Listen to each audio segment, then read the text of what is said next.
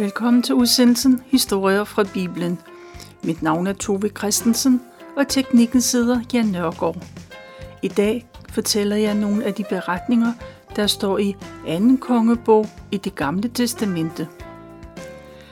Profeten Elisa, han boede i det delte Israel i Nordriget. Gud kaldte ham til tale til både kongen og til befolkningen. Men de lyttede ikke. Men de fortsatte med at dyrke guder af sten og træ, som de havde gjort i flere generationer. Elisa blev kendt som ham, der gjorde undere, for han mættede de sultne, han helbredte syge, og han opvagte også en død. De undere skete, for israelitterne skulle stoppe op og tænke på, at Gud var en levende Gud, der havde omsorg og kærlighed til dem. Men israelitterne ville ikke tro på ham. Når israelitterne ikke ville tro på Gud i det gode, der skete, så sendte Gud hungersnød, krige og ulykker ind over landet. Det skulle få dem til at bede Gud om hjælp. De skulle tryne Gud om at udfri dem for al de nød og elendighed, der var. Når det skete, så hørte Gud deres bøn om hjælp, og han sendte Israels fjender på flugt. Men israelitterne i Nordriget, de kom ikke til Gud, hverken når det gik dem godt, eller når der kom krig og ulykker. I det gamle testamente læser man om Israel som et folk. Den enkelte person, der var troen afgørende. Men Gud talte igennem Israels historie, for de kunne lære Gud og hans tilgivelse at kende. Men også, at der var en konsekvens ikke at tro på Gud. I det nye testamente, der talte Gud til det enkelte menneske, og den enkeltes persons tro var i fokus. Men det betyder ikke, at alt bliver godt og let for den troende, snart svært imod. Jesus holdt en tale, hvor han blandt andet sagde om de troende, at de blev forfulgt, og de ville komme til at tages til fange og sat i fængsel. Og de nærmeste, det vil sige forældre og søskende, de ville forråde den troende. Men Jesus lovede, at Gud selv ville give dem alt, hvad de havde brug for. Jesus fortsatte med at sige, at i de sidste tider, så vil folk og nationer bekrige hinanden. Der vil komme store jordskælv, epidemier og hungersnød det ene sted efter det andet. Når det sker, så skal man ikke blive bange, for det er ikke for alvor skade i en troende. Hvis man holder ud med troen i behold, så skal man få det evige liv hos Gud i himlen. Et liv uden sygdom, død og ødelæggelse. På mange måder taler det gamle og det nye testamente om det samme. Tro på Gud og tro på Jesus. Vi skal høre om en god nyhed til frelse for mange, og den må man ikke beholde for sig selv.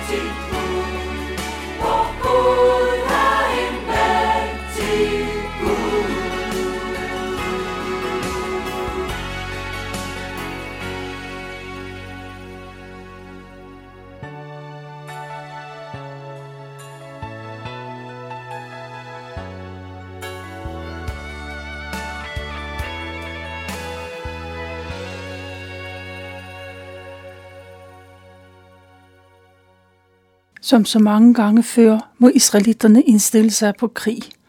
Dengang er det aramæerne, der går mod Nordrigets hovedstad, Samaria. De aramæiske soldater, de slår sig ned uden for bymuren, og det forhindrer indbyggerne frit i at komme ud og ind. Der kan ikke komme besøgende og handelsrejsende ind i byen, og indbyggerne kan ikke komme ud på deres marker for at hente friske forsyninger af grøntsager, korn og frugt. De er henvist til nøjes med det, der er inde i byen. Der er altid et større lager af korn og andre madvarer i tilfælde af belejring, og man har procedurer for, hvordan man skal forholde sig i sådanne situationer, og al mad bliver rationeret. Alle er meget forsigtige med, hvor meget de spiser. Alligevel så svinder lagerne alt for hurtigt ind. Man slagter de får og geder, der er i byen. Absolut alt på dyret bliver spist. Intet går til spilde. Når får og geder de er spist op, så slagter man æsler, heste og kameler. At se et levende dyr er efterhånden et sjældent syn. Og belejringen fortsætter. Til sidst er det næsten umuligt at opdrive noget som helst spiseligt. Og det smule, der er, det er urimeligt dyrt. Æselhoveder spiser man normalt kun i den værste hungersnød. I Samaria koster et æselhoved 80 sølvstykker, og det er kun de allerrigeste, der kan købe. Situationen i byen er desperat, og en dag beslutter kongen, at han vil se, hvordan det står til i hans by. Han går rundt på bymuren, og han ser ned på gaderne. Der er intet grønt tilbage. Alt er væk. Han ser udhungrede mennesker og deres desperate øjne. Der er ingen børn, der leger i gaderne. Det har de ikke kræfter til. Der er ingen flokke af forgeder, som der plejer at være. Lige pludselig så hører han en kvinde, der råber, "Konge, hjælp mig!" Kongen han forbereder sig på at afvise hende. Der er heller ikke mad i kongens palads. Alt, hvad der kan spises, er spist. Men kvinden vil høre kongens dom i en sag. Hun fortæller, at hun har en dreng, og det samme har hendes nabo. Ingen af dem har noget mad at give, hverken til sig selv eller til børnene. Og naboen foreslår, at de tog hendes dreng og spiste ham den ene dag, så kunne de spise naboens dreng den næste. Det var en helt klar aftale de to kvinder imellem. Kvinden græder og siger, "Nu er min dreng død. Vi har spist ham." Men naboen har gemt sin dreng, for hun vil ikke ofre ham. Kongen lytter med stor forfærdelse. Han flænger sit tøj i stykker for at vise sin afmagt over tilstanden i byen. Ord kan ikke beskrive hans medfølelse. Kongens sind fyldes med sorg og fortvivlelse, både over kvindens historie og over situationen i byen. Den historie er dråben, der får bægeret til flyder over. Kongen giver profeten Elisa skylden. Det er alt sammen hans skyld. Elisa er Guds sendebud, og dermed er han ansvarlig for byens belejring. Han skal halshugges med det samme. Kongen sender sin næstkommanderende hen til Elisas hus. Han er en slags vicekonge, og han skal forberede profeten på, at nu kommer kongen med en dødsdom. Elisa er inde i sit hus, hvor han sidder i møde med landets ledere. De taler sammen, men pludselig så afbryder Elisa sig selv. Han siger, at landets morderiske konge har sendt en mand afsted for at slå mig ihjel. Og så skal de låse døren, så han ikke kan komme ind. De kan være helt sikre på, at kongen også kommer om lidt. Elisa er dårligt nok talt ud, før vicekongen står uden for døren, og et øjeblik efter, så er kongen der også. Kongen er vred. Han råber, at det er Gud, der er skyld i den katastrofe. Den katastrofe, der er kommet over hovedstaden. Der er ikke længere grund til at tro, at Gud hverken kan eller vil hjælpe dem. Elisa, han råber gennem den lukkede dør. Han råber, at Gud siger, at i morgen ved denne tid vil alt være ændret. Der kan man igen gå på markedet, og man kan købe det fineste hvedemel for et sølvstykke. I stedet for nu, så skal man betale et 80 sølvstykker for et æselhoved. Kongen, han reagerer ikke på den meddelelse, men hans vicekonge kan næsten ikke tro på så stort et under. Om så Gud åbnede alle himlens sluser, så ville det aldrig kunne ske. Ikke, siger Elisa.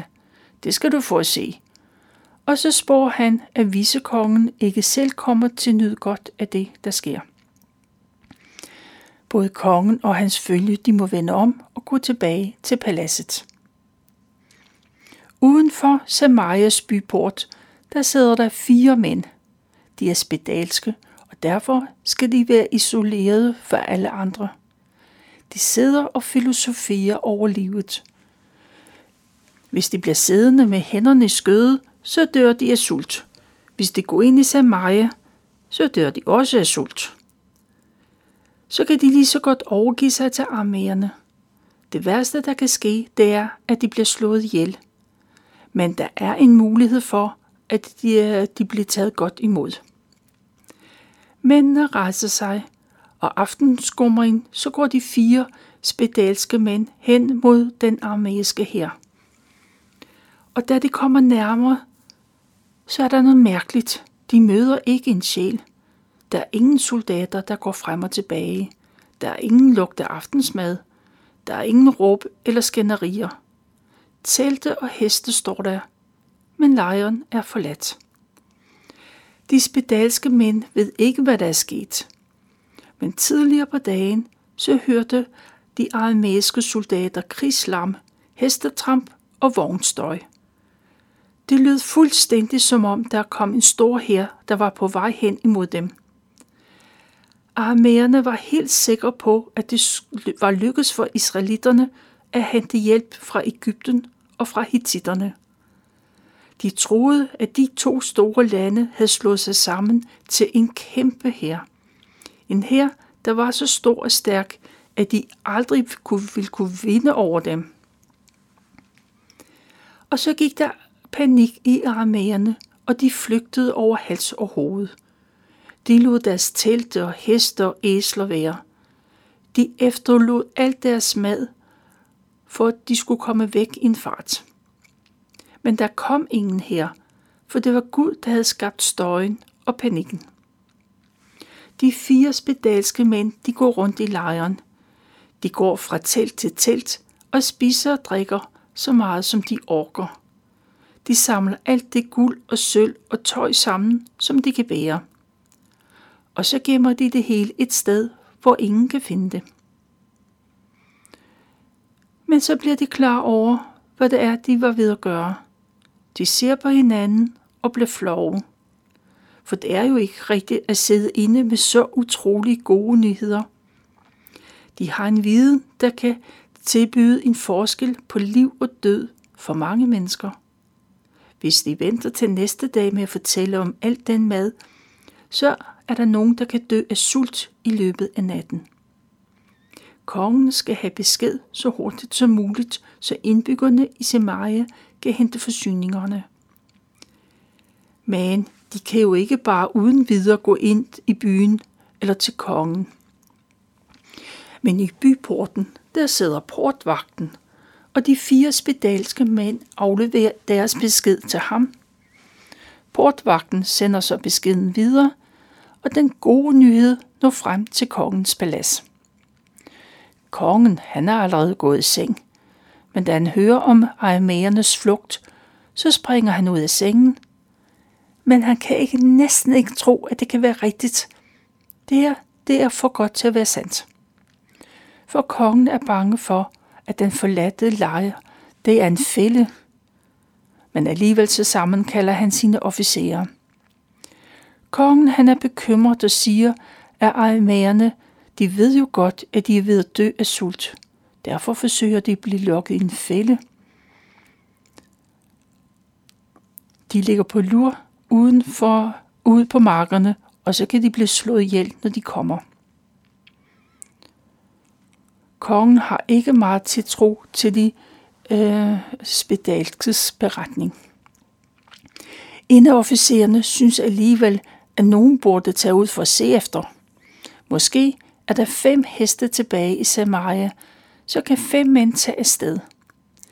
Hvis de mister livet i forsøget, så er de simpelthen ikke værre stillet, end at dø af sult sammen med alle andre.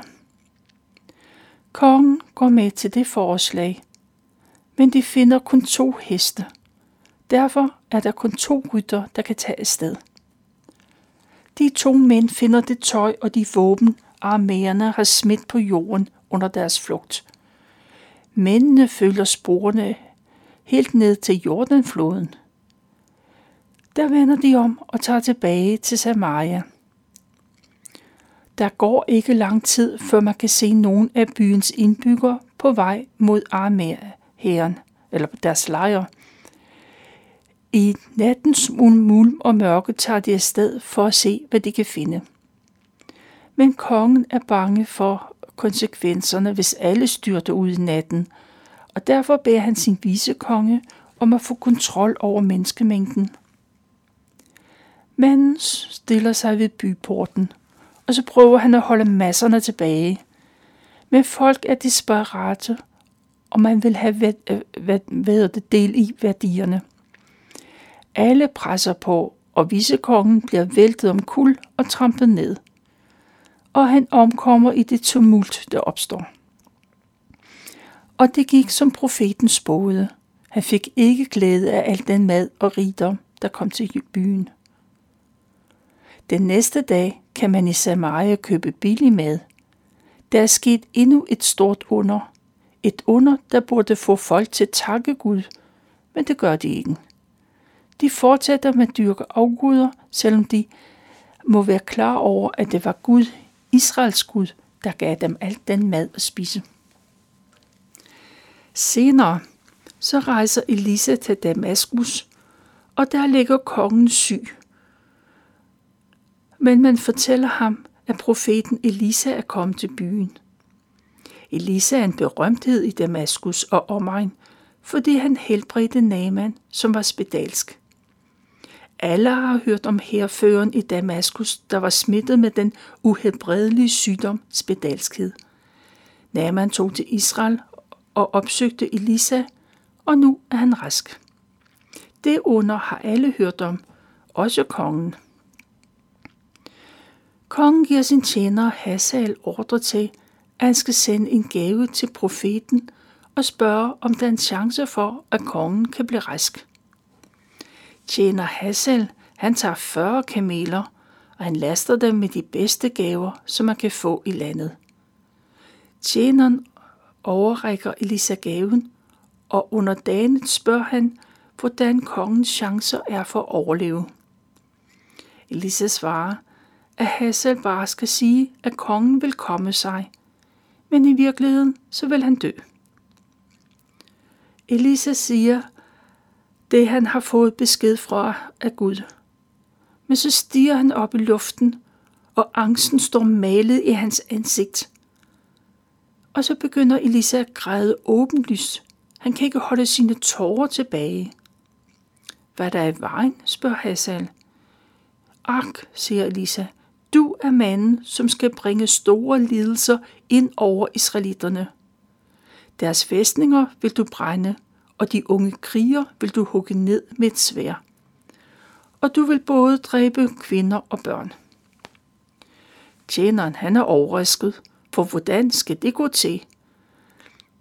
Hvordan skal han få så stor en magt, at det kan lade sig gøre? Han er jo en almindelig tjener. Elisa svarer, at Gud netop har vist ham, at Hazael, tjeneren, skal blive konge i Damaskus. Tjeneren kan godt lide den tanke, og næste dag tager han et stykke stof og dypper det i vand. Så lægger han det våde stof over kongens ansigt og kvæler ham. Kongen er død, og man udråber tjeneren Hazael til at være den næste konge i Damaskus.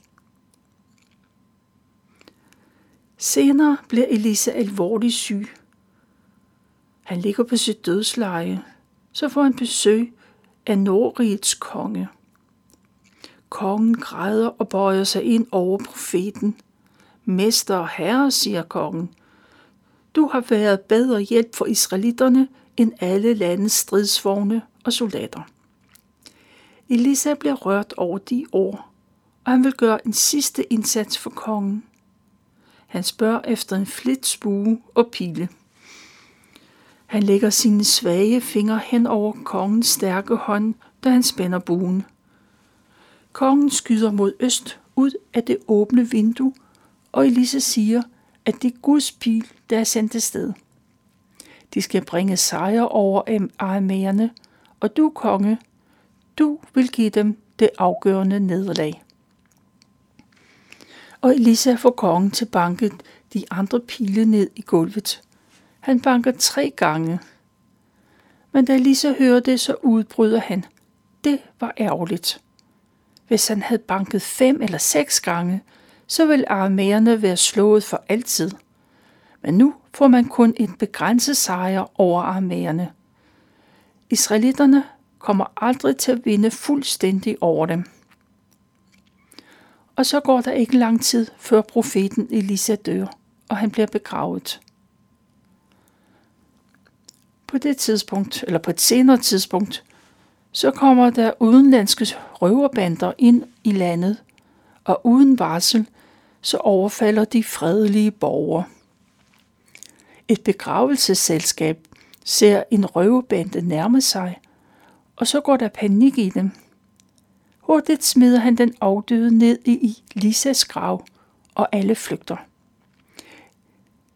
Liget falder ned over Elisas knogler, og i det øjeblik, de to støder sammen, så bliver manden levende igen, og han springer ud af graven. Aramæerne, de går i krig mod israelitterne. Kong Hassel fra Damaskus gør livet surt for israelitterne. Det går som Elisa engang spåede. For 3 gange lykkes det for israelitterne at besejre aramæerne. Israelitterne, de får lov helt til Europa de byer tilbage, som aramæerne har indtaget. Men det lykkes aldrig at overvinde dem fuldstændigt. Elisa, han brugte hele sit voksenliv på at tale omvendelse til israelitterne. Hvis de ikke omvendte sig, så ville de gå under som et folk. Men Gud, han ville skåne dem så længe som muligt, og han gav dem endnu en chance for at indvende sig. Men hvis de ikke lyttede, så ville det en dag være slut. Det er, hvad jeg valgte at fortælle fra 2. kongebog, kapitel 6, 7 og 8 og 13. Vi slutter udsendelsen med at spille Dine løfter er mange